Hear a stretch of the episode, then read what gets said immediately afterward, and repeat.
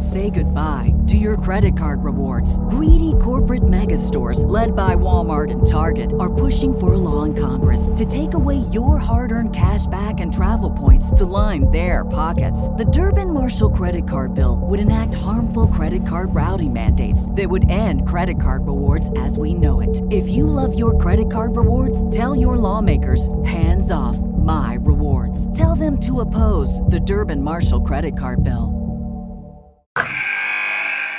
Wilson, you sent the game winning email at the buzzer, avoiding a 455 meeting on everyone's calendar. How did you do it?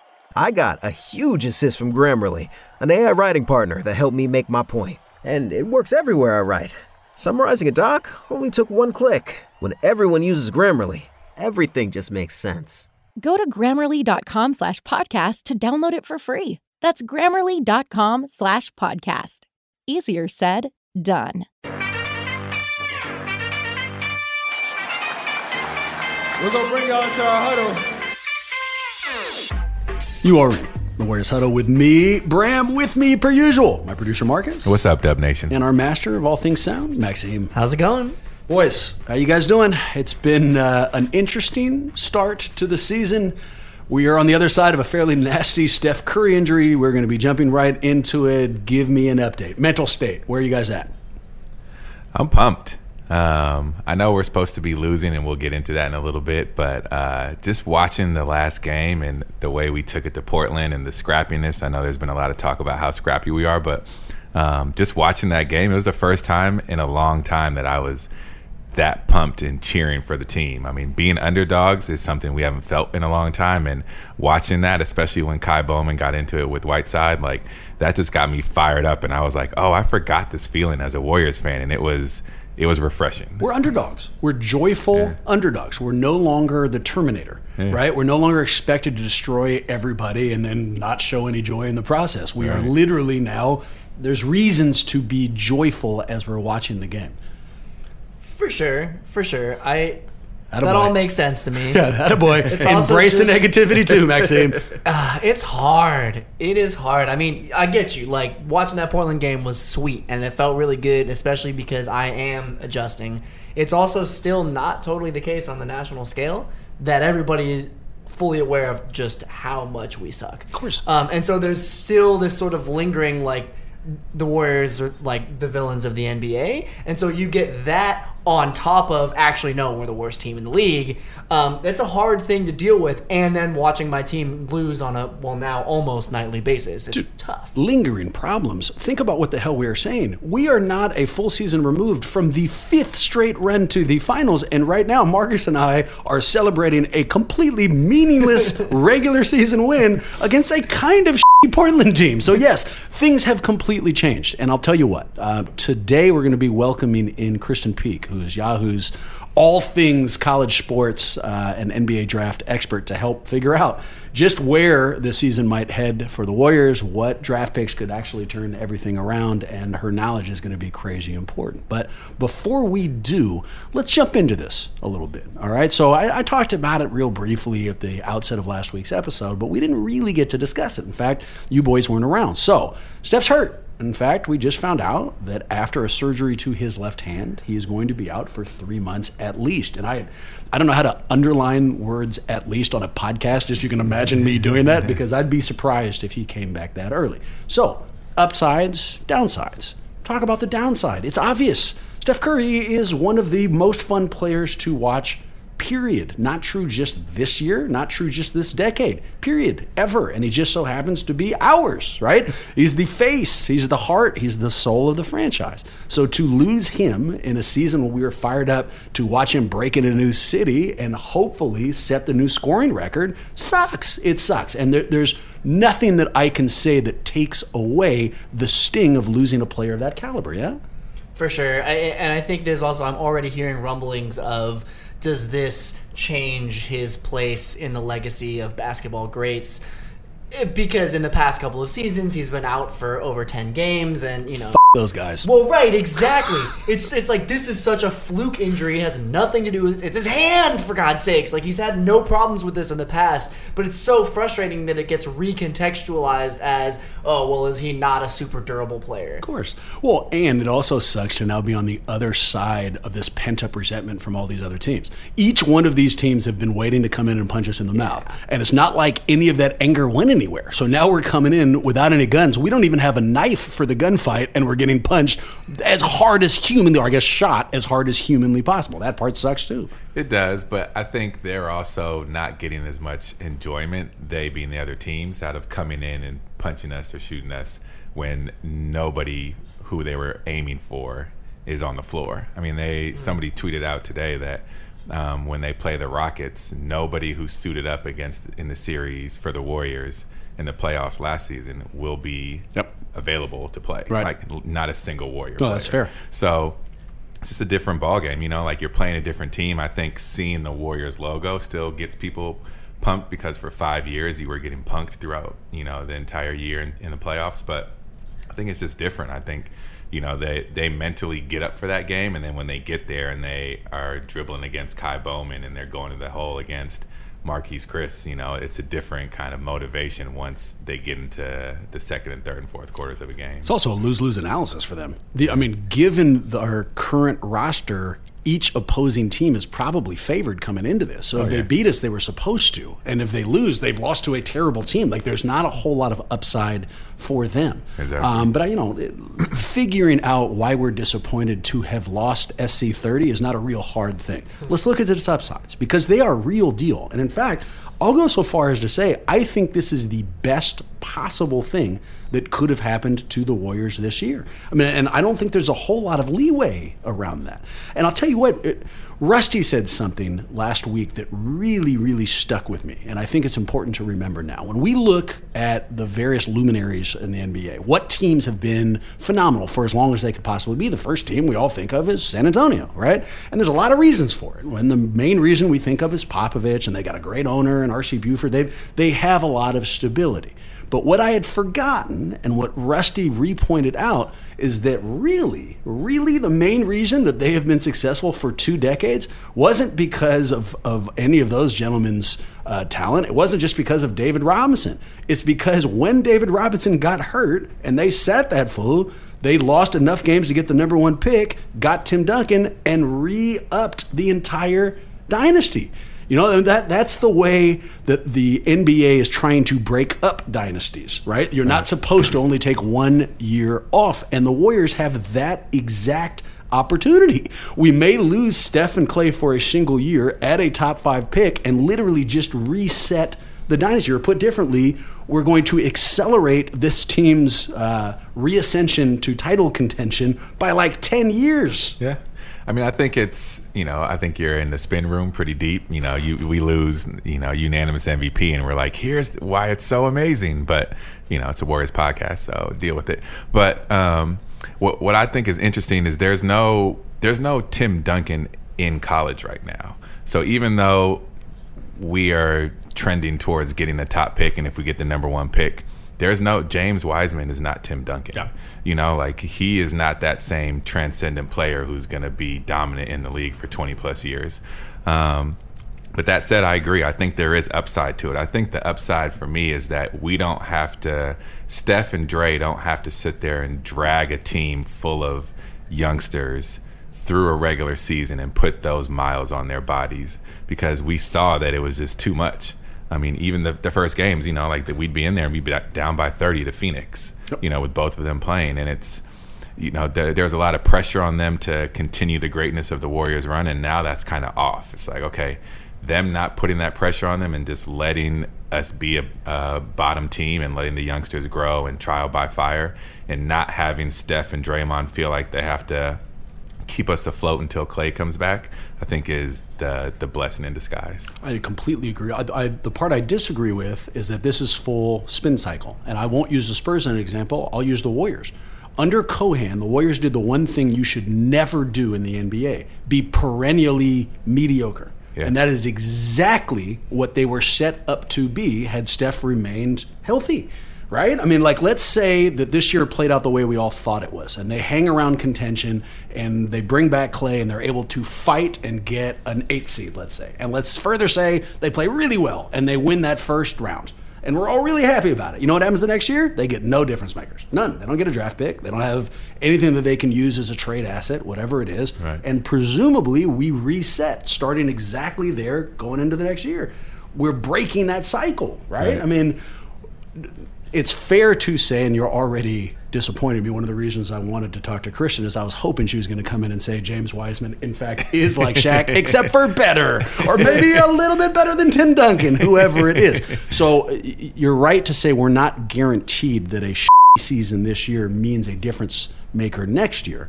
But I think we can agree that a mediocre season this year would do nothing but but you know beget the cycle of mediocrity, Sure, right? sure, yeah. No, there's definitely upside in that, and that's a great point. Check Um, out that that term, beget the cycle of mediocrity. I don't even know if those are all like correct words. Maxime, do those those are all real words? I'm or? dead over here. Yeah, boom. That's how I roll, buddy.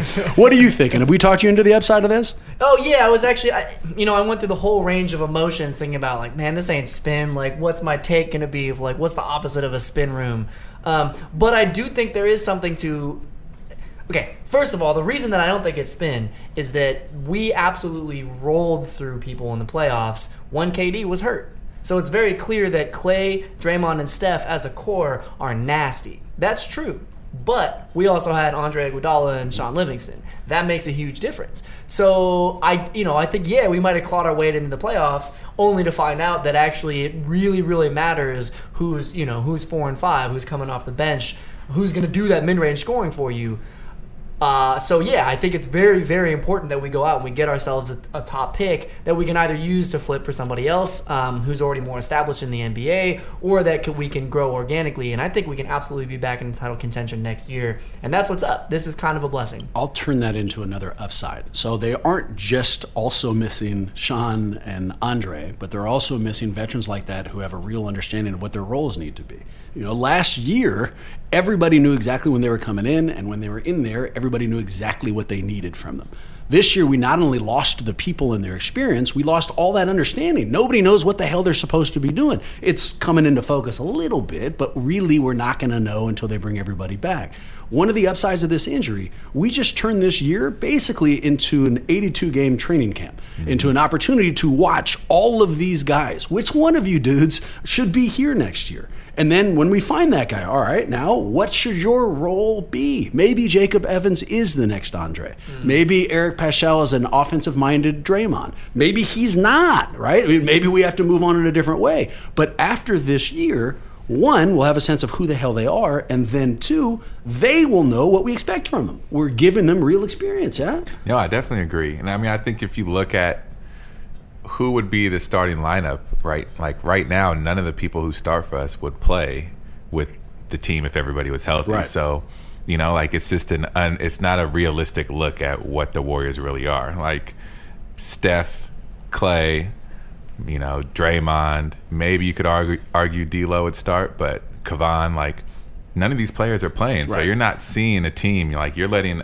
the second unit gel, and like you said, that 82 game training camp for the second unit to come in starts to reinforce the old edict of strength in numbers. That's exactly right. And if if this continues the way we would like it to, and let's say Eric Paschall comes off the bench for us next year or next year, there is zero way to approximate the experience he's getting right now. Right. You know, I mean, if we need a big bucket from him off the bench in a playoff game, his experience of being our main scorer for 82 games is going to do nothing but really help that ability. And I'll here's an oversimplification and kind of a stupid one, but that's what I specialize in. So let's do it. I uh, for three day weekends or for vacations or anything like that. My favorite part of them is right before. For a three day weekend, it's Friday afternoon before work is ended. Right for a week off, it's right before it started because I like looking forward to things when I'm actually in it. It's starting to end. This season feels like the Friday afternoon of a three day weekend. You know, we got to get through this part for sure. There's still a little bit of work to do, but presumably, hopefully, the future is crazy bright. It's all ahead of us, which makes the, you know however many losses we're going to have this year, these 65 losses we may pile up.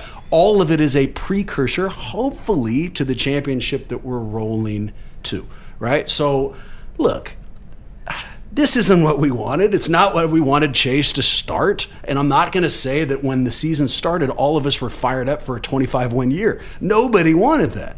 But if we're going to look at this as things stand now, there's undeniable upsides. There really are. It's not all bullshit. I, I genuinely believe it. No, I agree. I mean, the most intimidating and maybe talent um, infused starting five was last season. Yeah. And this season, we have bunch of people who nobody knows who they are. And it's like if we were playing with house money on one side with the most talented team, it's, it's full circle, but it's on the other side of that. Yeah, that's we're still right. playing with house money, but it's just, you know, any game we win, we weren't supposed to win that game.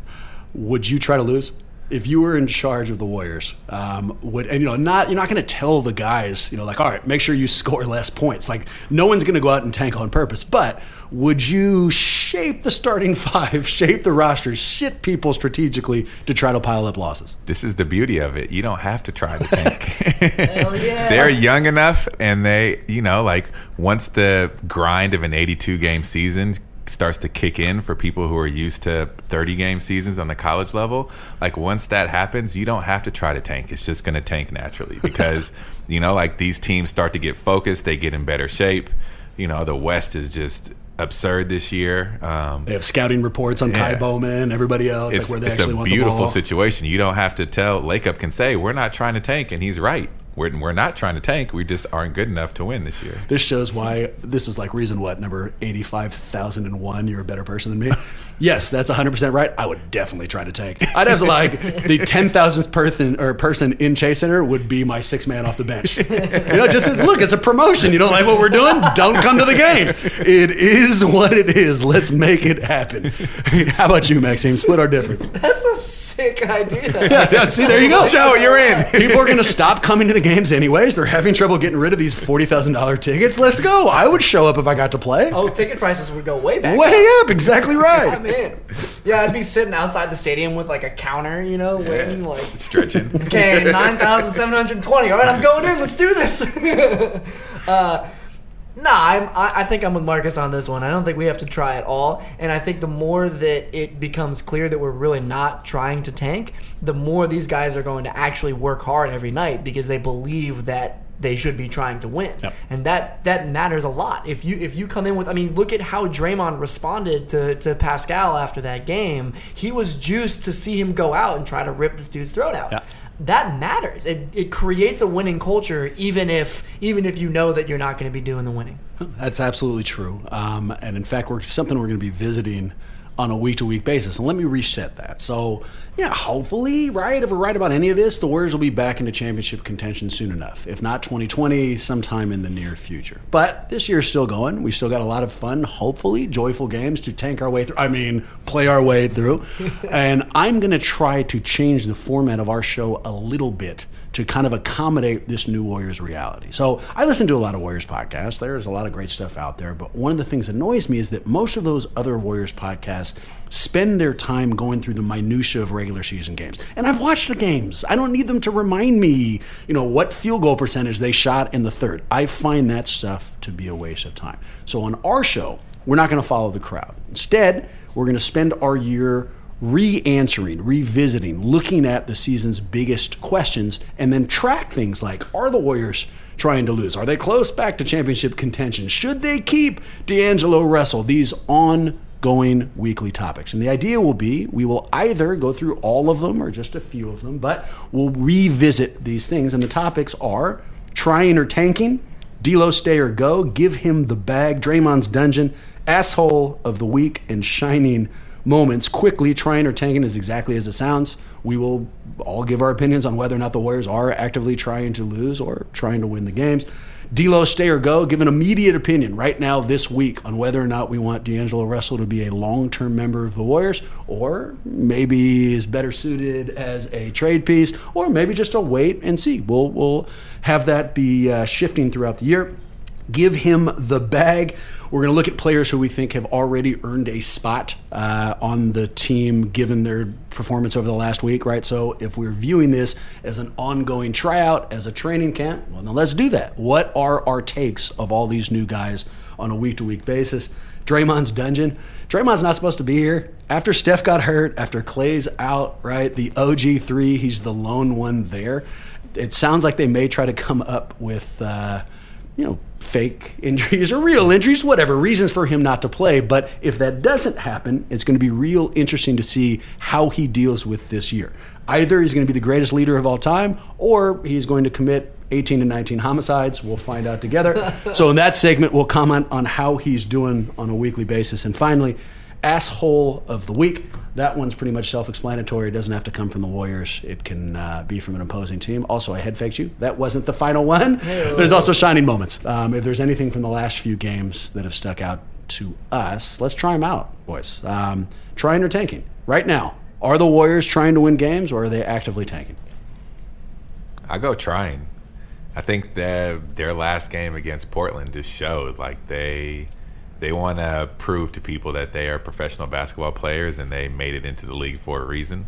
Um, but I think it again will end up with us looking like we're tanking because you're not going to get Paschall to score 34 points a night. Phenomenal distinction.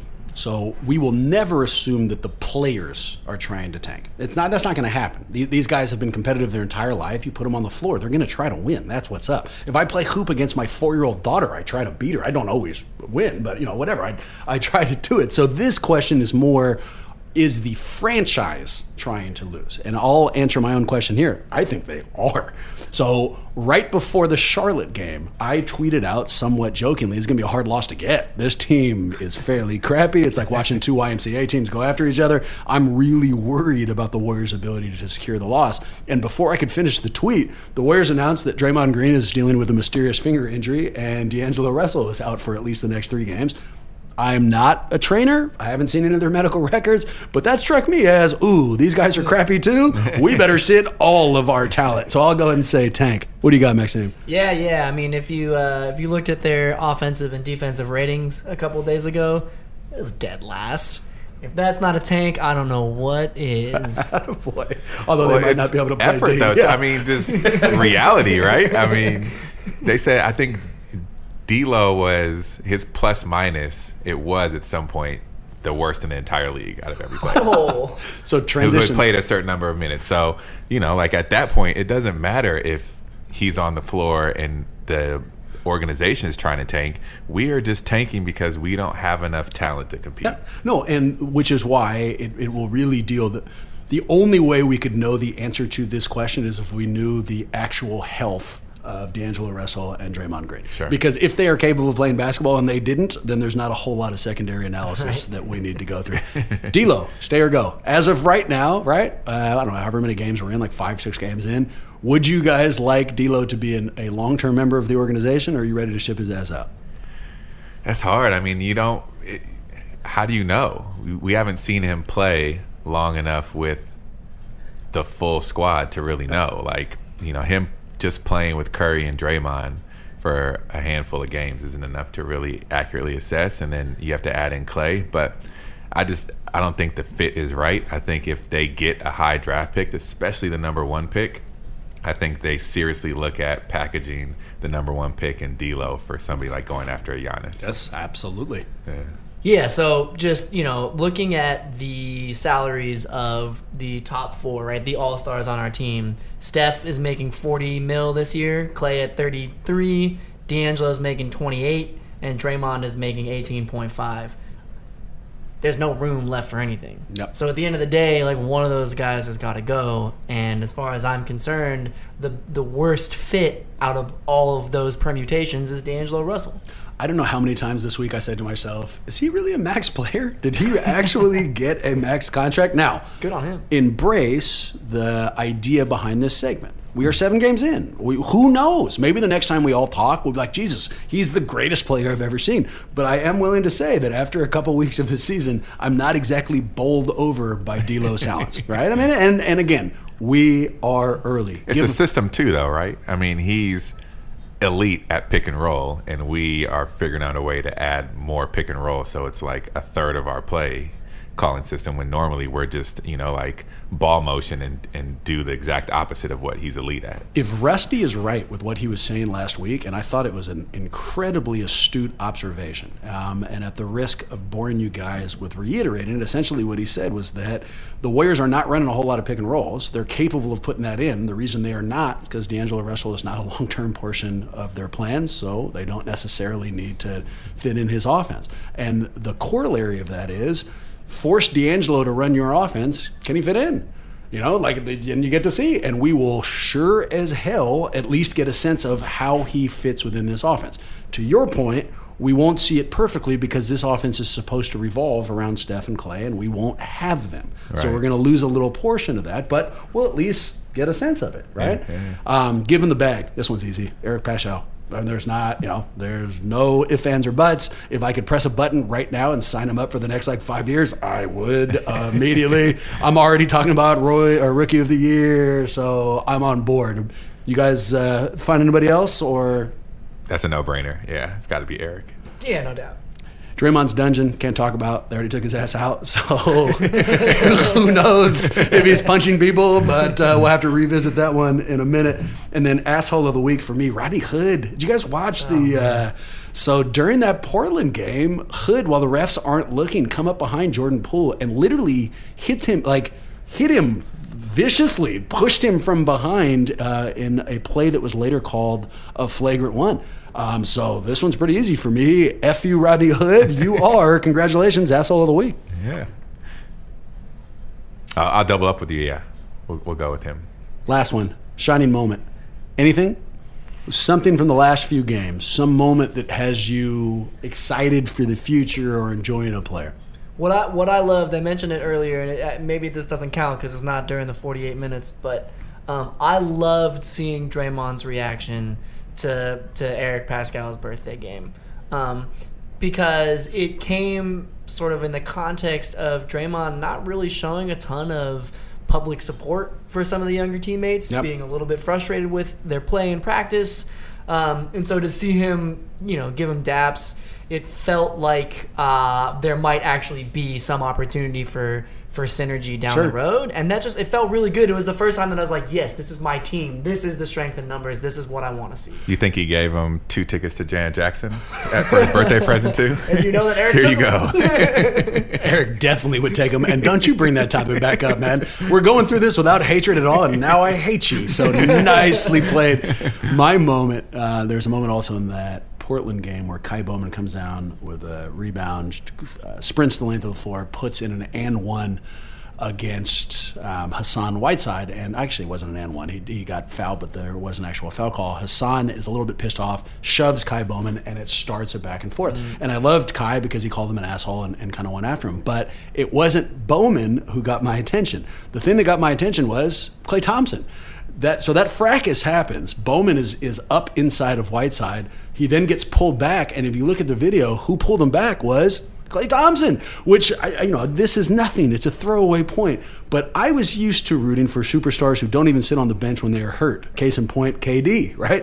Klay is not only on the bench, is not only remarkably engaged in every play on a lost season, but got up and hobbled his ass out there to pull a teammate back he hasn't known for longer than five games. Yeah. So it, it was just Yeah. it was a slow reminder of why I love Klay, even without him doing anything actually during the 48.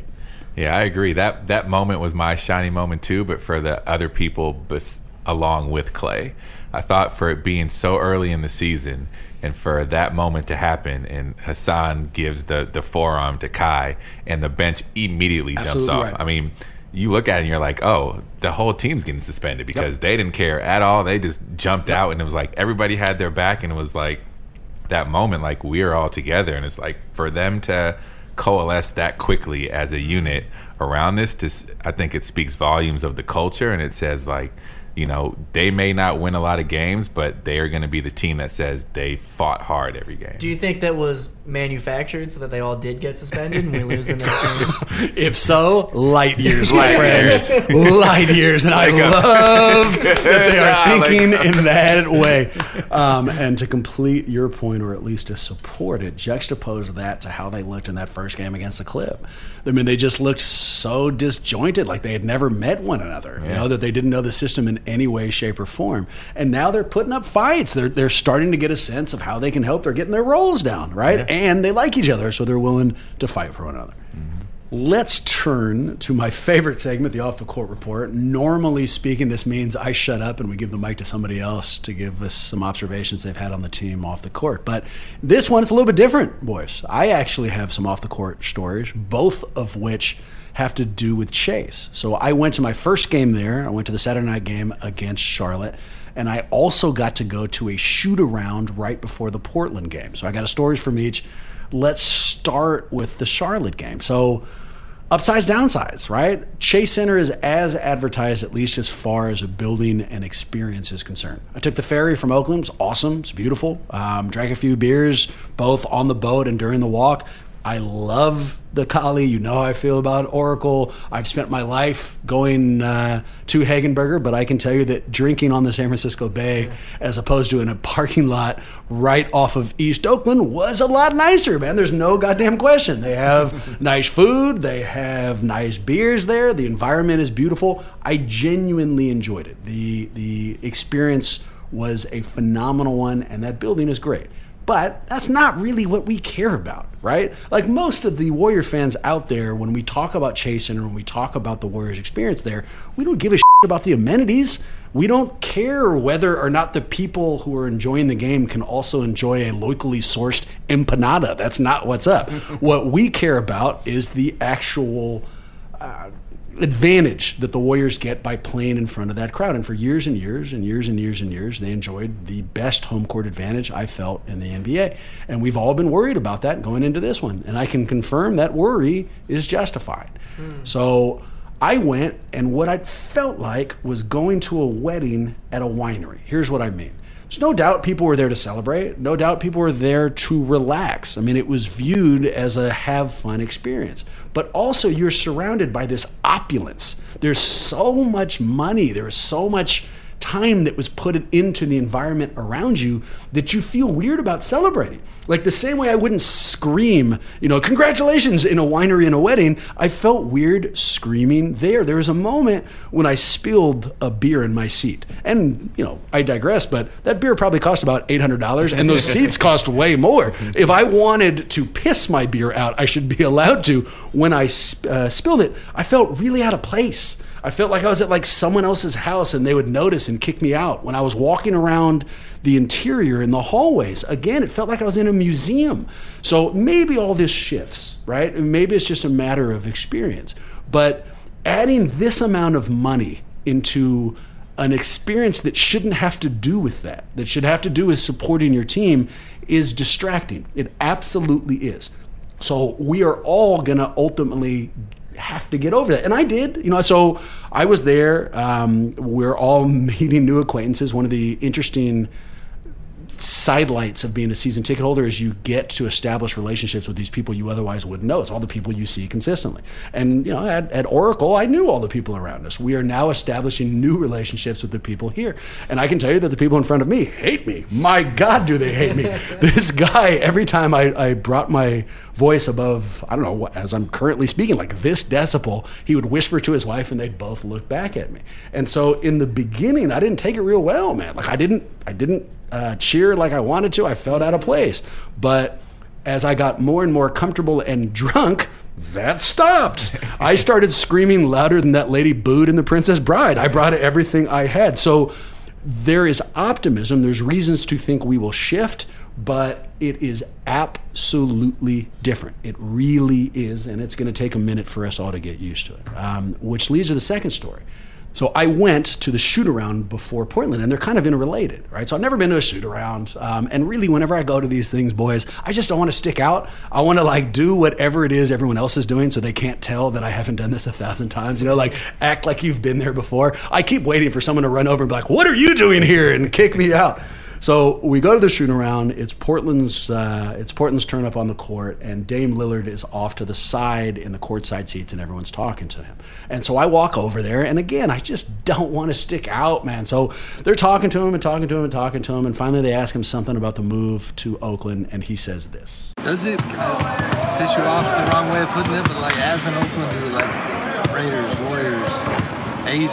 Kind of, it do, it do. It just, it just rubbed me wrong. It's like, man, y'all don't see. Like I've watched games here, like on TV, some of the and the crowd just, it's not the same. Like down in the suite. people leaving games early. Like where was, where, the, where's the pride? People like I've seen people leaving games early. Do you see like the fan like the Raiders have like had I think they went like 12 and 4 a few years back and then like been struggling, struggled for like 10 years before that and it was still like the black hole is still there. You still see like the nation in support. Like why would you leave that behind? You know, it's real it's a real sense of pride um, in Oakland about everything that represents us. You know, and it's like Warriors go across the bridge. Um, Raiders going to Vegas. It's almost like um, like the money grab, the money the money moves is kind of like pushing like the real love and what's really behind these organizations to the side, which is understandable and also not understandable because I'm from Oakland. So So he says this, and you know we, we pick up the story again. I just don't want to stick out. Every time any of these players are being asked questions, part of my mind is screaming, "This is your only opportunity. Say something!" But the other portion of me is, if you say something awful, they're going to kick you out. You won't get another invite. You know, so I just try to play it cool and sit back. And what we just heard is like the fourth or fifth question that's asked a Dame. And he starts talking about that, and I start sweating like a maniac. Like I have dysentery. Because this is my topic, you know? Like they've left Oakland. I'm hell of angry about it too. And he's obviously agreeing with me. It's my opportunity to, to you know, finally get to know a superstar on the basis of being from Oakland. So I don't say anything then. I let his answer finish. Um, and that was the final response he gave. And everybody starts slowly walking away. But I don't want to let the opportunity go. So I walk up to him and casually mention that I was born and raised in Oakland, that I've been going to games forever, that I went to the game Saturday night, and give him a real quick version of what I just told you boys. That it was like going to a wedding at a winery and all this stuff. And it gives me a look that suggests that he's interested. So I keep going. And I try to talk to him about, well, and I spill the beer and I felt really awkward. And somewhere along that, he pushes his eyebrows up like, ooh, are you still talking? Gets up and walks away immediately when I'm about, I don't know, three words into a 20 word sentence. So I thought we were going to become best friends, and maybe it'll still happen. Maybe I don't know this for sure. Maybe he left to go ask somebody for my phone number, and if he did, I haven't received the call yet. But anyways, it was uh, a very interesting interaction, and I don't think Dame Lillard is going to be coming on the show anytime soon. Good job. Nailed that one. I've got my moments. Um, yeah, I mean, I think what he touches on, I know uh, we covered it a couple podcasts ago, but what you could do to the Chase Center to make it feel different and try to recapture some of that magic. Um, and I wonder, I mean, these are two completely different ideas, and one, is, both of them are unlikely, but one idea is what if you sold half of the seats and not just the upper bowl, but like literally the different sections, like when they give you different color T-shirts. Um, Alternating. yeah, alternating sections. Um, what if you sold those at different price points? Like, what if you sold one to San Francisco and one to Oakland, and one to San Francisco and one to Oakland, and at the price points that allowed for the fan base who's been priced out to be integrated in there as a as a fan base? Um, you know, it would obviously make their revenue decline, and we wouldn't be sitting at the 700 number that they were touting as you know a gaudy number. But I think it would help with the energy and with the fandom and with it making it feel like this is really the Bay Area's team. What you're talking about is pick a goal for Lacob. Pick a goal. Yeah. What's your goal with Chase Center? Is your goal with Chase Center to make more money than God? You got it. You know, and if that's what you want to do, keep doing exactly what you're doing. You know, if your goal with Chase Center was building a cathedral to basketball, is what he said. If your goal with Chase Center was to give your team the best shot at winning a championship, and stop making all this money. I mean, there's it's not a whole lot of room for you know for interpretation. Either you realize that the lower tax bracket involves a much more passionate fan base, and lean into that and give your team an advantage, or you just admit that this was a capitalistic move, a money grab, as Dame Lillard put it, and lean in that direction. But you're going to have to pick one, and what you're saying would lean towards the other. Yeah. And the second idea is much, much more trivial, but um, you see this in the UK with the beautiful game that you love so much. Jesus Brand. Christ. Do they play basketball out there too? with with soccer. Um, The you know, beautiful game. Maxime, can we cut that or beep it or something? I mean, just he's just dropping that only to make us angry. Yeah, okay, there you go. I hate you too. um, but you know, their tickets are expensive for a lot of the key marquee matchups, um, and they still have passionate fans that do that. And one of the things that, if you go to a game like a Premier League game, one of the things that stands out is the chanting Yep. and the singing, and it's all in unison. It's these songs that have a ton of history. And everybody's singing them, you know, all ages, and they just—it's moving. Like it'll give you goosebumps when you're in that in that stadium. And you've said it before. It's like one of the things that college basketball does is coordinated chants. What if we brought that into the Chase Center? Like, what if that's a way to kind of unify and say, here's a way to bring people, you know, on the same page. It doesn't matter, you know, your your income level at that point. It's like everybody's on the same page in terms of something that's a rallying cry. And it's it's silly and it sounds trivial, but it's something like that that would be needed. That would hasn't happened in the NBA before. But it's like, what can you do that to kind of bring in a cultural and kind of a, a historical thing to this franchise in a way that seeds it with this new stadium so it's not just a completely new canvas. You know I love that idea? Because it also solves the other problem that's happening with the new Chase Center fan base. We're not that intelligent of a basketball crowd anymore. Right. We need to be shown giant things on the video board of when to chant defense, right? Or or when to scream "Let's go Warriors," where that used to be intuitive. We knew when the Warriors needed our help and we would jump in. What you're talking about is something that would not require any basketball intelligence. You know, if all we literally need is a word up on the screen to sing a song, we could support the team without actually having to recognize which moments they needed our support in. Yeah. You know why I love that idea? Bram, you could write these songs, man. Look around the league. Did you hear that? That's on point. That's exactly right.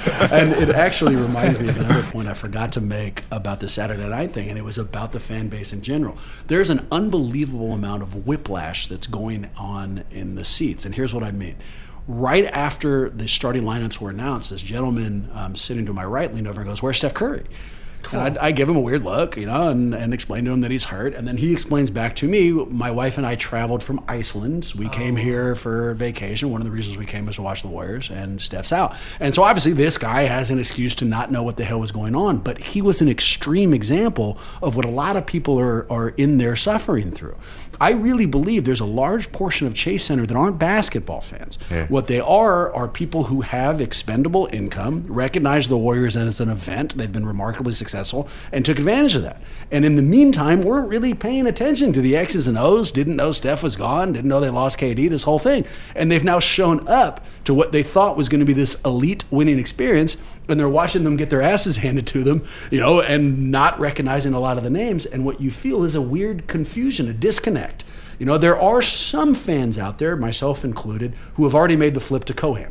You know, like we understand we got to lose this, have just enjoy the game. Who cares? It's fine. There we there are still intelligent fans out there, but it's no longer the majority of that fan base. That has absolutely changed. You know, so there's there's something that I was thinking about in the context of uh, of how Steph's injury could be a blessing, and I think it applies to this move to Chase Center as well. We're not going back to Oakland; that's set in stone. But I think we have an opportunity here. You know, we saw the secondary market ticket prices drop dramatically to prices that are somewhat reasonable for some of these OG fans to no longer be priced out, to go to the games, and honestly to show everybody else who's still there, this new uh, era of Chase Center people, how you're actually supposed to participate in a basketball game. Yep. If you do that over the course of 82 seasons, you're going to get the people who are eventually going to be coming to these games when the Warriors are good next season. You're, you're giving them the opportunity to learn what it takes to actually be a fan. There's actually the potential for this um, collaboration to happen over the course of this season, um, and it could be a really good thing to set the tone for how Chase Center is supposed to behave. Right. No, I think that is absolutely right. So when do we finally judge Chase Center crowd? We, we've talked about how many games the Warriors need before we look at them, right? And it's fair to say that this this uh, new fan base, or at least this new section of the fan base, is going to need some time to get used to it. So when can I conclusively say, "F you, San Francisco, you're not doing this right"? how long do I have to wait before that's a fair statement? I think at least until the full team is on the floor for at least 20 games. Like you can't.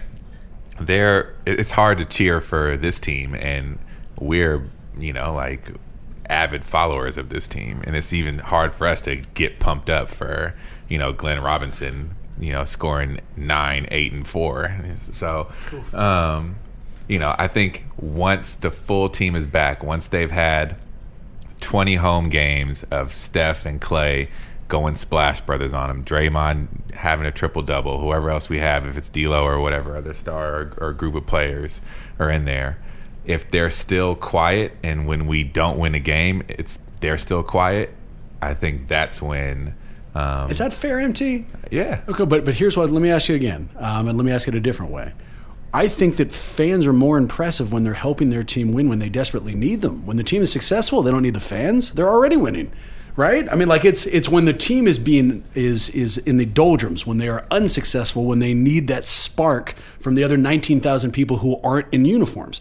And if what you're saying is we can't judge these guys until they get to watch the team win, I think that's ass backwards. I think like what we need to do is see when they're awful, and if then if we are still supporting them, that's a great crowd. That's who we were in Oracle. Yeah, but we were that way in Oracle because of the history. Like you can't remove the Sleepy Floyd teams and Wilt and all that winning and then say, yeah, but you guys sucked for so long. It's like, yeah, we felt what it was like to win as an organization. Then we were terrible for years, but we had already said, okay, we know what it feels like to have a winning team. We're all in on our Warriors and it doesn't matter. Make this personal for me. You and I, from mid 90s onward, went to a ton of Warriors games. Yeah. Uh, you know, I mean, a ton of Warriors games. They lost probably 90% of those games. I'll keep it personal. When I was rooting for them, it wasn't because of some memory of where they were successful. It's because I was a fan of the goddamn team and I was going to lose my mind while I was there when I was rooting for them. That wasn't true for you? I was a fan of the team because I was a fan of Run TMC.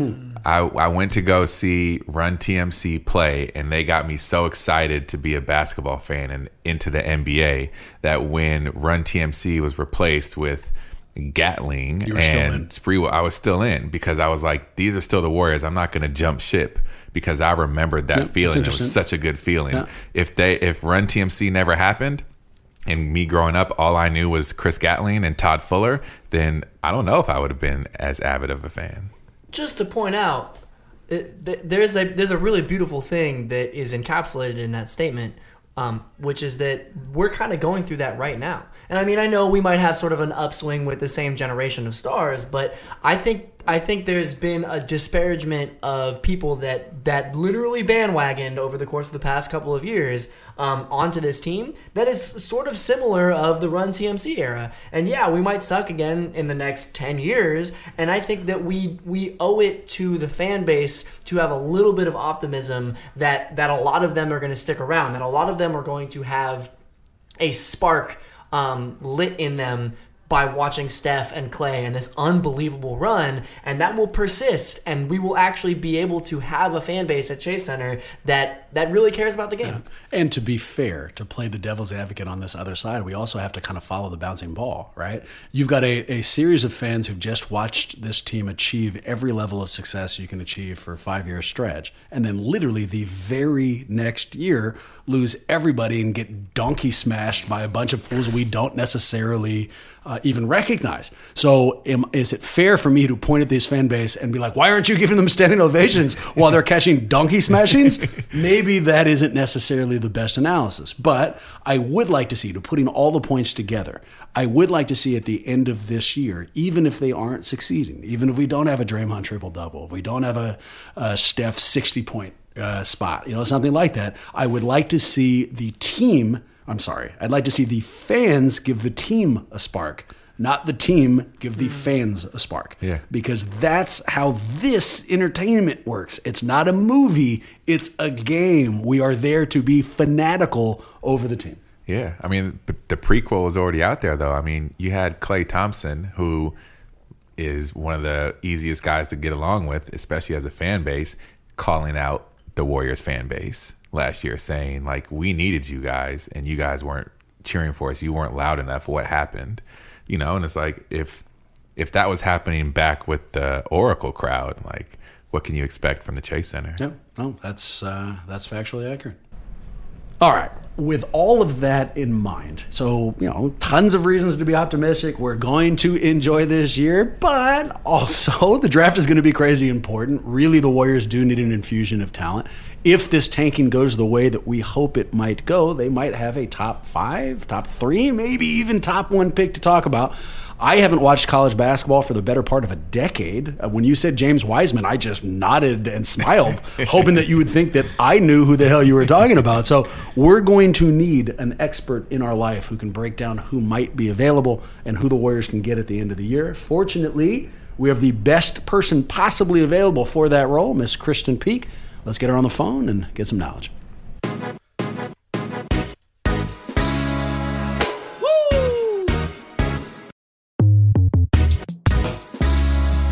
It is my extreme pleasure to announce that rejoining us in the huddle, an 11 year veteran of Yahoo Sports, where she's covered the Olympics, the Super Bowl, the Final Four, UFC title fights, and focused on college basketball specifically for the last half decade. Our NBA draft expert and a woman who knows what players can vault the Warriors back into title contention next year, Miss Krysten Peek. What's going on, Krysten? Hello. I, you know me, I'm happy to talk draft year round. So let's get after it. College basketball has started. I'm ready. Where do we find you? Are you like somewhere sexy? you in New York? You in California? I know this job asks you to travel a lot, so give us a little context. Where are you at? Yeah, so I am in New York City. Um, the Champions Classic was last night, so we saw a very, very, very sloppy number one versus number two and number three versus number four to, to kind of quote unquote kick off college basketball. Um, but it was, it, again, it was sloppy. Like you saw a Kansas team that had 27 total turnovers and they only lost to Duke, a very, very uh, weak Duke team by, you know, three or four points. And uh, then you had the, the Cinderella story of freshman Tyrese Maxey coming a day off after his 19th birthday, completely take the college scouts by storm. He had 26 points and uh, upset, I guess. I don't know because they were number two and Michigan State was number one, um, the Michigan State Spartans. So I'm here now. Tomorrow morning, I go down to Durham for Duke's home opener, um, which is always fun in Cameron, and just to check out a practice to kind of get a better look at their freshmen and their prospects that could be coming out next year your vocal inflection already answered this question for me, but I'm going to ask it for you nonetheless. So, I mean, the, the season just started, right? We're right at the outset, meaning that right. your job is about to become a much larger pain in your ass, at least as far as time is concerned. Are you excited? Like, do you get fired up for the year, or are you a little apprehensive and, and pissy that you have to do extra work? No, it is. Yesterday was Christmas, and this entire process is now, you know, you got ups and downs. Like you look at someone like Wendell Moore from Duke last night, didn't play anything in the second half. And he was a top 15 player coming out of high school. So you got a very, uh, like a five star that is used to all the attention, all the playing time, and you walk in the locker room and no one wants to talk to him. So it's it's a very humbling experience for him, and it's a learning experience. And I just went up to him and I was like, Wendell, it's it's game one. Like y'all are gonna have your moments, you know, just cheer up. But they're not ready for it. So it's those like I, I, I just I like seeing the ups and downs and the growth especially of these players. And then when the draft comes it's, you know, anybody's game you should know two things about me, Krysten. One, I'm an incredibly resentfully jealous person. And two, I kind of hate my job. So after that response, I mean, I'm not like, I'm going to ask you this again later on. I need you to tell me, oh, I hate it. It's weird. I find it super boring. No, uh, that you actually gave me the perfect transition to this question. So I've been holding on to it. Um, the last time we spoke to you was right before the last NBA draft. So it's been a while.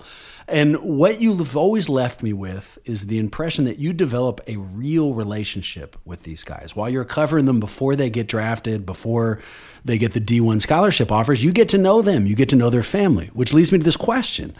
Do you get emotionally involved with their success? Like when a D1 athlete who you have covered in the past or, or who you watched through high school has their first game, do you get butterflies? How does that affect you emotionally?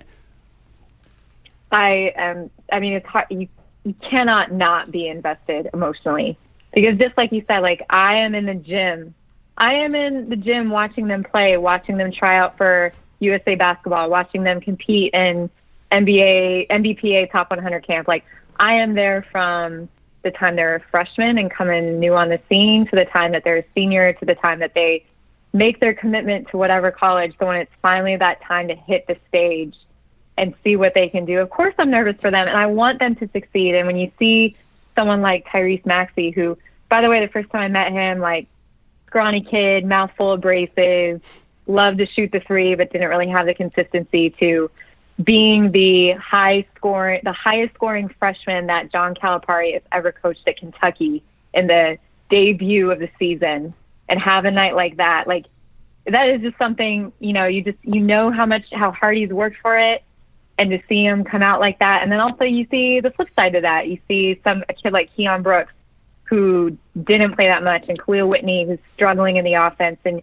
you root for them internally on you know Kentucky and same thing with Wendell Moore. Like I said, like he was so down in the locker room, and just you give him the encouraging words, like it's uh it's one game.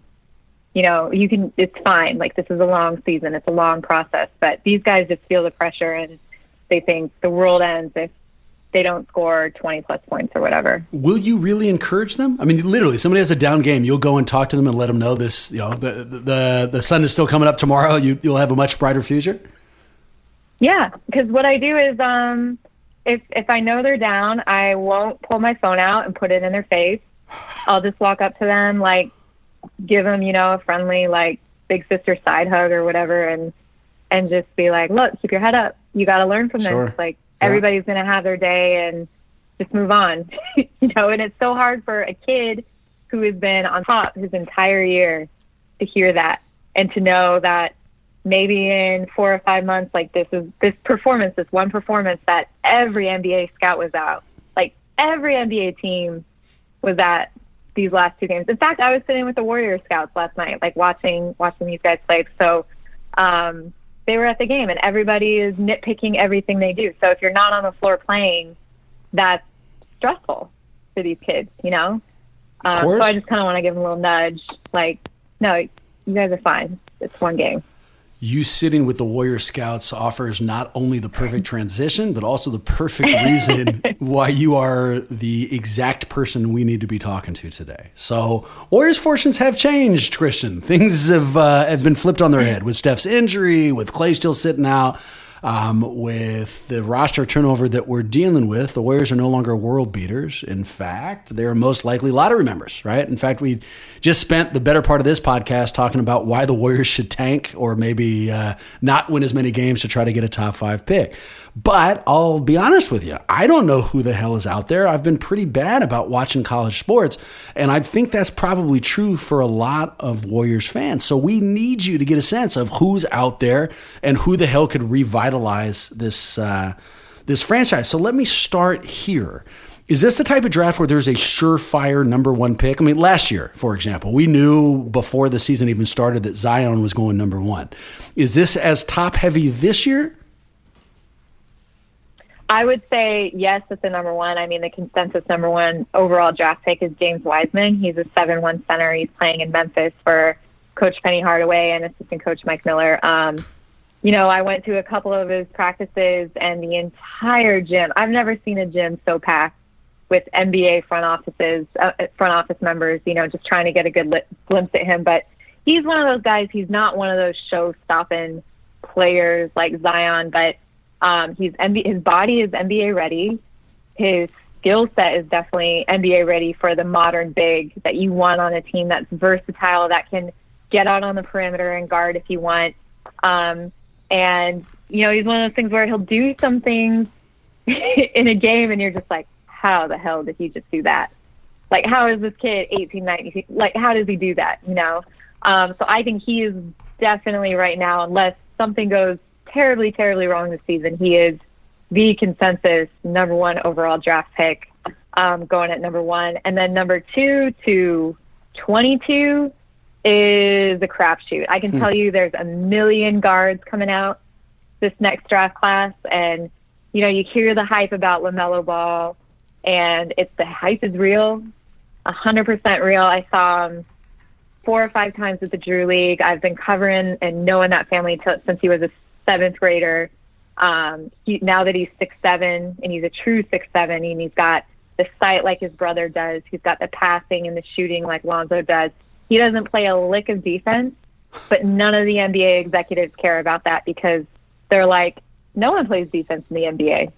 So if he has the offensive, if he has the offensive sense and and the vision, that's what they're focused on. Um, so he is up there too. Anthony Edwards out of Georgia, who had a really good debut last night for Tom Crean's team. He's kind of got the pressure to be like the hometown hero. He's from uh, Georgia, and so what's funny is none of the top one to five players that are projected are blue blood caliber players, um, which I find very interesting about this draft. But this draft by no means is super like talent heavy. It's all question marks. Um, so I'm sorry, you guys will probably have have a lottery pick, um, but there's still there's still some great talent out there for sure. Let's start with James Wiseman. Um, and I jotted down some of the things you said because they all interested me. Let me start here. Not show stopping. What do you mean? I mean, he's not one of those guys when he dunks, he's not going to yell. He's not a Draymond Green. He's not going to be like, and one, you know, and, and just kind of get in your face. He's more of just, he's a great basketball player. And he's a quiet kid just by nature. Um, but he gets on the court. He has a very high IQ for the game. Um, he's a good teammate because he hasn't caused any drama with anybody. He's just there to play basketball, you know. And it's funny because one of the practices I was at watching him, uh, he rolled his ankle, and the entire gym fell silent. Like you could have heard a pin drop. So he like limped off. We we all of us thought it was a knee injury, and he limped off. And we're like, oh my gosh, what happened? So everybody leaves. I'm hanging out with Mike Miller afterwards, just talking about other kids that or other players that are, you know, maybe going to be in the draft next year. And out comes James, like walking gingerly with eight slices of pizza. I'm like, oh, he's fine. I texted every NBA exec I knew. I'm like, James is fine. Like, knees fine, ankles fine. He's about to eat eight pieces of pizza. Yeah, like, right. we're all good. It's fine. Knees fine, ankles fine, eating habits need some adjustment, but I mean, whatever Yes. leads to him. Give me uh, an NBA comparison. Does anybody in the league currently remind you of who James Wiseman could become? I would say a healthy, young DeAndre Jordan when Huh. he first came on the scene. Yeah. Okay. so That's more of a defensive with- guy, rim with- protector, that kind of thing? Yeah, and also uh, in the sense where he's got pieces of that, but then he can also step out and knock down the three. Every every NBA big from here on out is going to know that they have to step out and play the perimeter because that's just the nature of the game and the way it's going. So James has put that in his arsenal. He's worked on that, you know, even though that's not where he belongs because obviously he's seven foot one and he's a true center. But if he needs to step out, he can and he will. Is Lam- Um, so we've got that LaMelo Ball, real prospect? And and to color in the question, before we had you on the phone, Marcus and I were disagreeing. And and if I'm being honest, I'm being affected by the big baller brand and his dad and all the other hype and other crap. But it's really hard. And I and I've read the articles, I've seen some of the highlights from the uh, Australian League, but it's hard for me to view this kid as a as a you know legit top three prospect, top five prospect. But for obvious reasons, I defer to you. When you look at his game, is is he a difference maker? Yes, I. It pains me to say it because I know where you're coming from, and mm-hmm. when I saw him this past summer at the Drew League, I- the excuse I gave him was like, "Well, this is glorified old man AAU basketball. Yep. Like, of course he's going to dominate Yep. the Drew League, of course." But then when I saw he was going down to Australia, I'm like, oh no, like this is legit. You see, like I was, I was going down there when Terrence Ferguson was down there, and T. Ferg struggled, and And Brian Bowen, Tugs, who's now at the Pacers, he struggled last year. So I was like, okay, RJ Hampton and Melo Ball are going to go down there. They're going to have like, you know, maybe 10 points a game. No one's going to pass it. Like, it's not going to be a difference maker. And then I started watching Melo, and I was just like, oh my God, like, he's actually good. Like, to play the caliber he's playing, the team's not good. Let's, let's get that clear. The team is ter- terrible. Like, I don't even know what the record is, but it's One bad and record. seven. One and But- seven. Is that true? One Yeah. and seven? Yeah. Yes, they they are not good, but the glimpses of talent that he displays every night, and the fact that he is not just scoring the score and ignoring his teammates, like he's very hands on with the team. He's very like it looks like he's enjoying being there. You know, I'm going down there on Monday actually to see him and RJ play against each other um, later in the month of November, but. Um, it's just it's one of those things where you don't want to believe that it's true because we haven't seen his path has been so rocky. It's been oh, I'm gonna get a Lamborghini. I'm 16, and oh, me and my brother who got arrested in China are gonna go play in Lithuania. No, we're not. I'm gonna play at Pace University. Oh, now I'm going to Australia. No, now I'm gonna come. Like just because he has a different path doesn't mean he deserves to play at the highest level in the NBA. And he's proven that it doesn't matter what path I'm going to take. I'm talented enough to play with these guys, and I'm going to show y'all, you know, that I'm ready. And that's what he's doing. It's it's unbelievable. This isn't necessarily about X's and O's, but do you worry that that level of volatility um, might transition into the NBA and kind of carry some of the baggage that you know we've seen with Lonzo, but potentially even more so? No, I think it's the opposite. I think everybody in that family has seen what Lonzo has gone through in terms of the business decisions, and Lonzo has talked about this on Jay Hart's podcast, where he is encouraging Melo and mentoring. Like, do not like our family business is not be all end all. Take the conversations with Nike. Take the conversations with Adidas.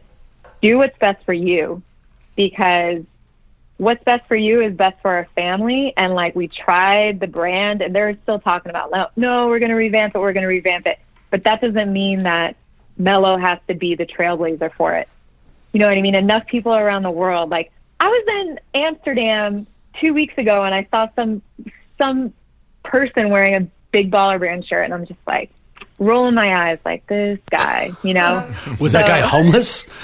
Did somebody I- give him the shirt? I, I mean, may as well been. I don't know, but it's just one of those things where they don't need Lonzo or Melo to promote the business anymore because they've got their Facebook show or whatever it is. They they get enough press. Thank God, LaVar is now kind of thinking in the shadows. Like there has been zero problems, zero issues with him and Illawarra and in Australia. Like he hasn't caused any scene. We don't see him in any headlines. It's all about his kid, and that's the way it should have been from the beginning. And so now it's like the third, third time's a charm, right?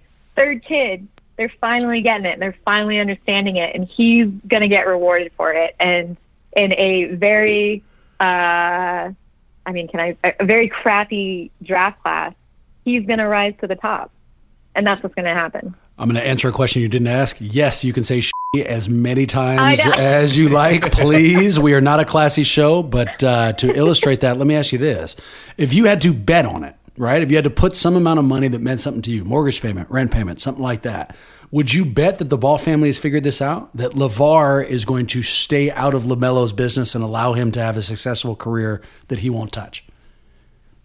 50-50. No, I would not. I would. It's still 50-50. Yeah, and which which says Because- everything we need to know.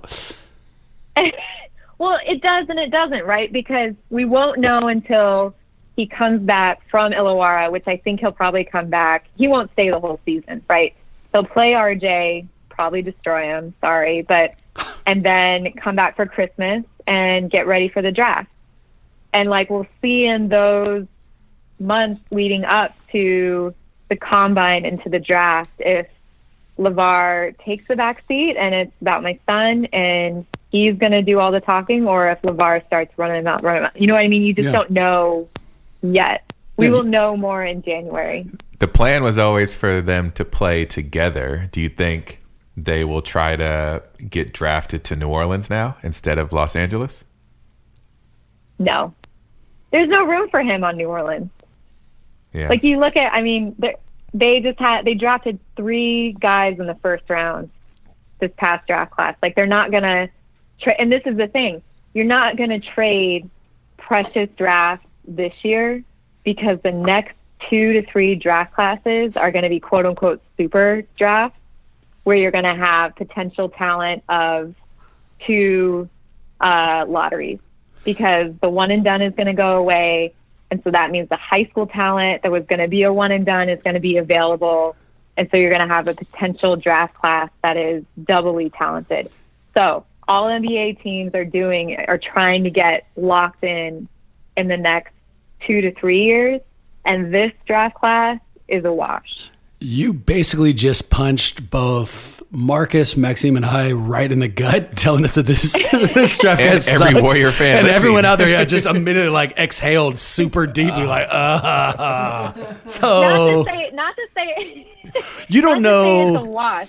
You don't know whether. There's I mean, I a don't, lot of talent in this draft. Are, There are, is, are there you a hand surgeon? And if you are, do you know whether or not Steph's recent surgery can keep him out for two years, or is that is it just a three month stretch? Let's uh, let's focus on the Warriors. Let's focus on this draft specifically. Help us have some optimism, Krysten. So let's assume first, uh, for the purpose of this conversation, that the Warriors are historically bad, end up with the number one pick in next year's draft. Is the surefire pick? I mean, you've already answered it. Would it be James Wiseman for them?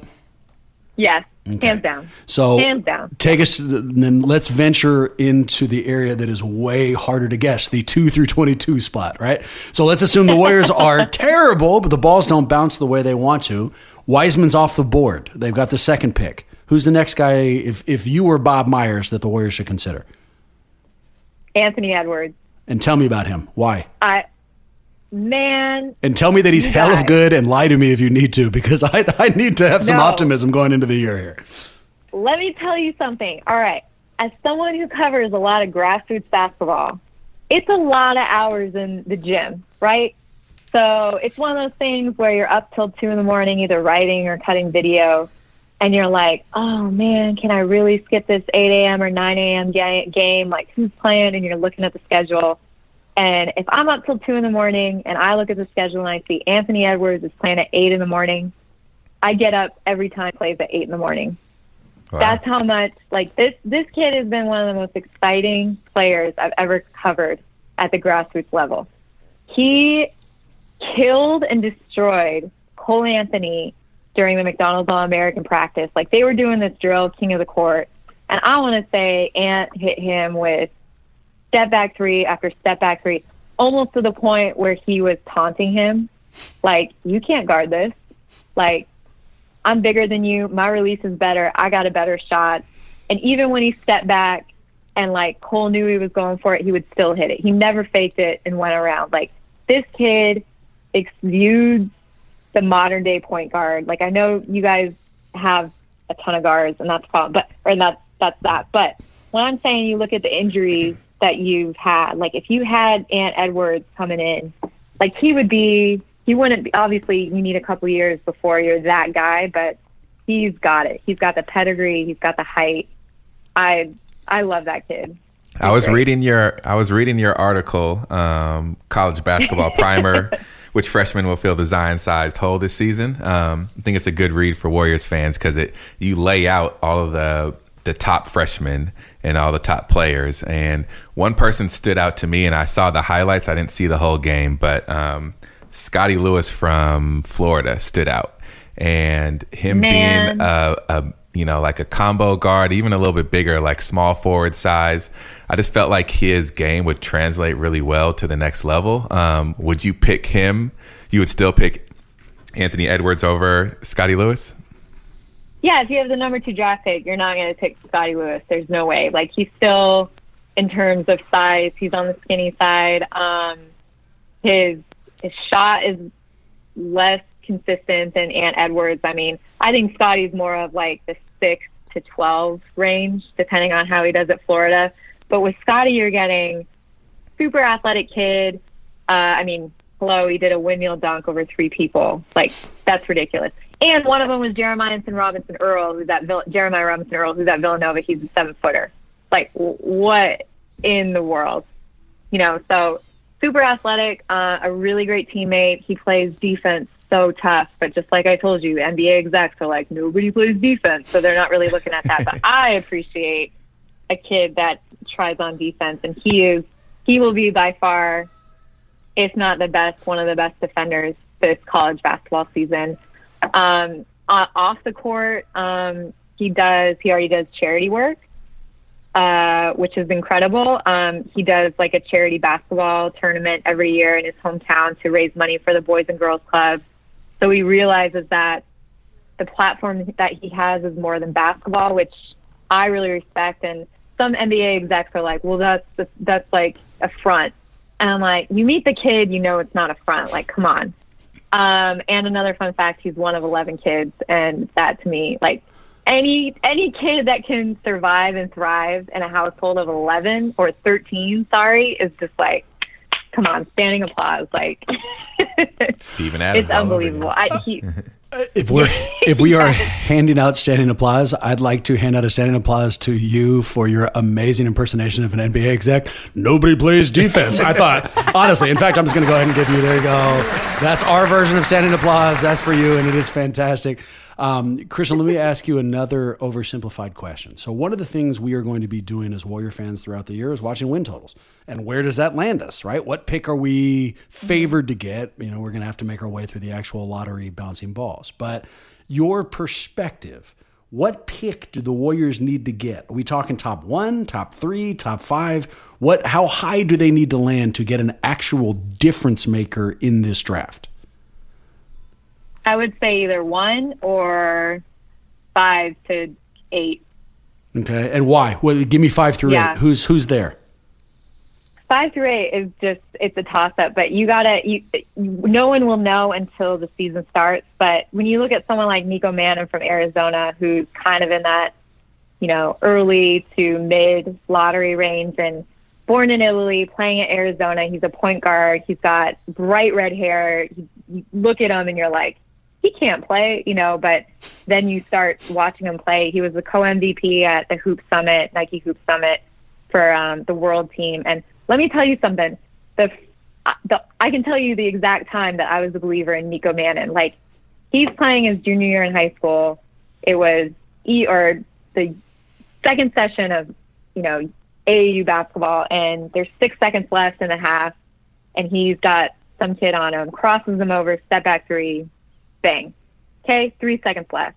Instead of just being like, yeah, we're up by 20, no. He rushes the baseline, reads the, the other defender, steals the ball, turn around, fade away three with a guy in his face, six points in six seconds. And I'm just like, that, I, amazing. You know, and that, that is the time that I became a believer of Nico Mannion, and he is going to be something special in the NBA, I think, because of the way he looks. He's going to be marketable, and people are going to want to watch him play because he's very fun to watch. He hits these crazy shots where you just think no one that looks like him is ever going to be able to hit those shots. Um, so he's going to be one of those that people want to see play, and he plays hard, and he's a great, great point guard. use your scouting skills in the NBA. You've watched the Warriors. I'm not sure if you've watched their current roster, but you you know you know enough about this team. Are they a player away? If if we bring Steph back, we bring Klay back. Draymond remains healthy. Paschall is a real player, you know, and then they add someone either in the five to eight range, or let's say James Wiseman. Do you think that that puts them right back into championship contention?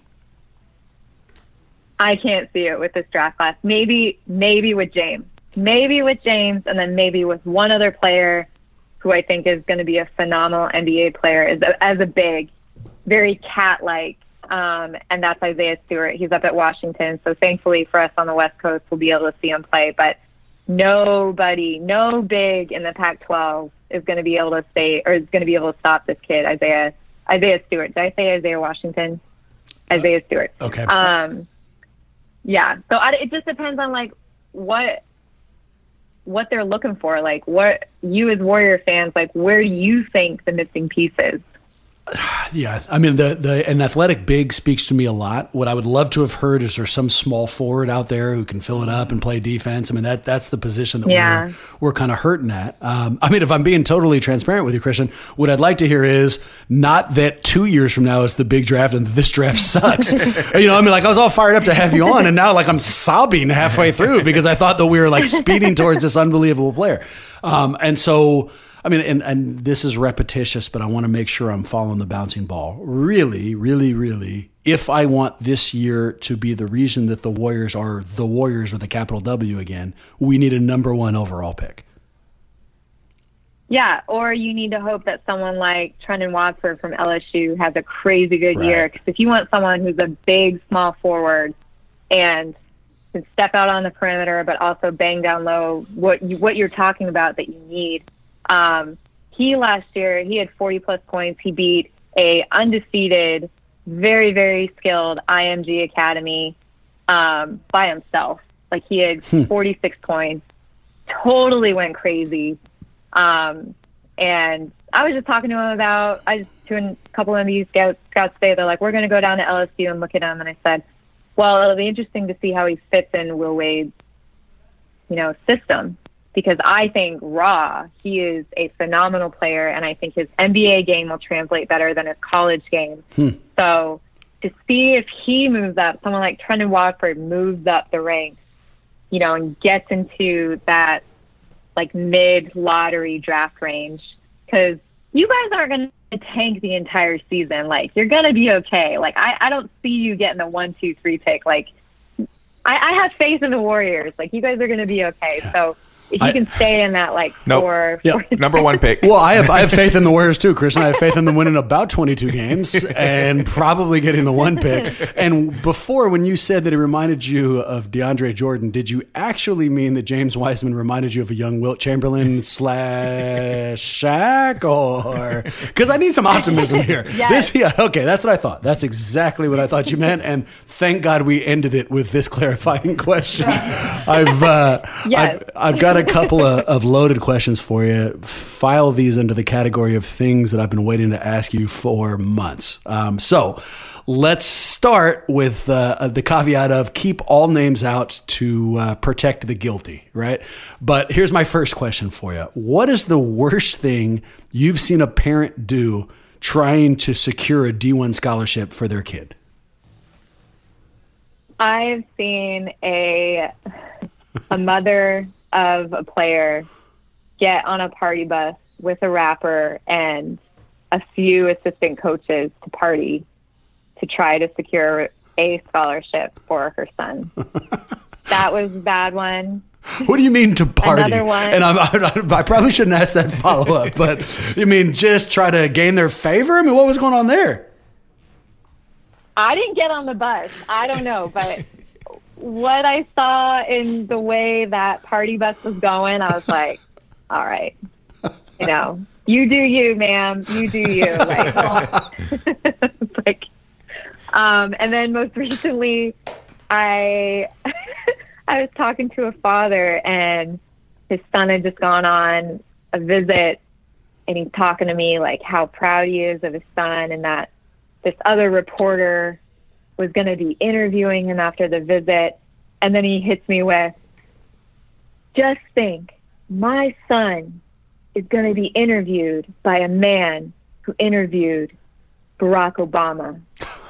just think of that for a second. And I'm like, and I was just standing there like, yeah, all right. Like, yeah, what? like he was very, he was, he was very, very excited about it. And it, you could tell that he didn't mean, he didn't want to go on the visit to check out the campus. It was go on the visit, make a news headline, and then be interviewed by someone who interviewed the former president. yeah. Take me uh, to the other side of the coin, right? So if parents are doing crazy crap, I'm sure coaches are too. What's one of the worst things you've either heard or seen or found out about that a coach did to land a blue chip recruit? Man, I had a kid tell me because I asked this kid, I asked this question a lot on the side because I think it's hilarious. Um, but I said, "What's the most awkward thing a coach has ever done during the, recru- the recruitment process?"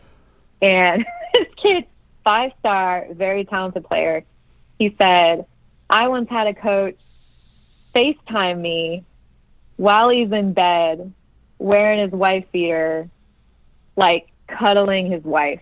What? And he just face To show him what? Like his commitment to his marriage? Was, what was, was was just laying here thinking about you. What's the upside? What the hell is the upside on that? Yeah. And then he, he shot him another FaceTime video when he was on a party bus with a bunch of rappers just to show him how much he loved him. It's a I, I don't know if it was more just like kids these days, you know, these young players, the way they communicate. It's happened to me before. It's like, okay, I'm gonna call you for an interview because when you call for an interview you put headphones in, you're typing, typing, typing. So I call, they don't answer, and then they FaceTime back and I'm like, Hello? And they're like, What up? And I'm like, Why are you FaceTiming me? Like I gotta type. Like you're gonna be staring at the ceiling. Like I don't understand. Hang up and call me back.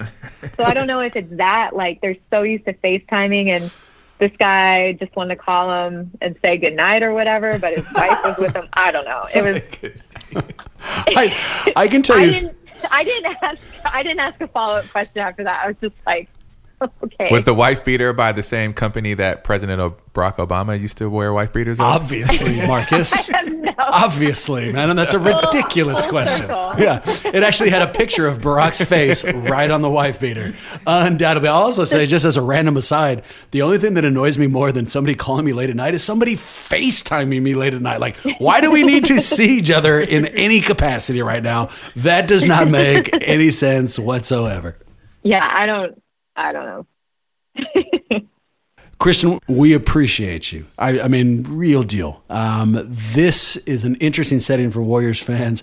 Yeah, the, the the knowledge that this isn't the most talented draft class on earth is a little bit upsetting, but we got to know that, and now we know we got to hope for the one pick or the five through eight. It is what it is, and I'm also sure that I'm not the only person who loves hearing your takes. Um, and with that in mind, for those out there who need more Krysten Peek in their life, where should they turn? Where can we find you?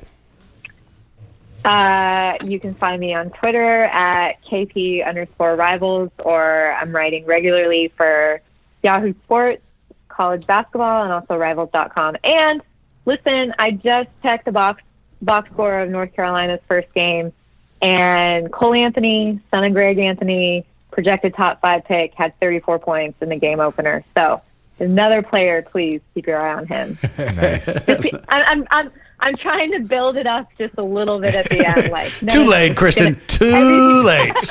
Every, everything's okay. It was against Notre Dame. They suck. Don't worry about it. Yeah, I mean, I, I'm pretty sure the go-to line was, "Hey, this draft sucks," but in a couple of years, it's going to be unbelievable. So sit back and wait for that. Uh, for us, you guys, you know where the hell to reach us. Uh, if you are unimpressed with my college basketball knowledge, or would like to let me know that all of my Warrior takes were off, that you loved Maxine, that you hated Marcus, anything, you can shoot those takes to at Warriors is our Twitter account. Warriors Huddle at gmail.com is our email account. We are also on Patreon. Uh, where we appreciate your support more than we can possibly tell you. With that in mind, go Warriors, and hopefully, we see you next week.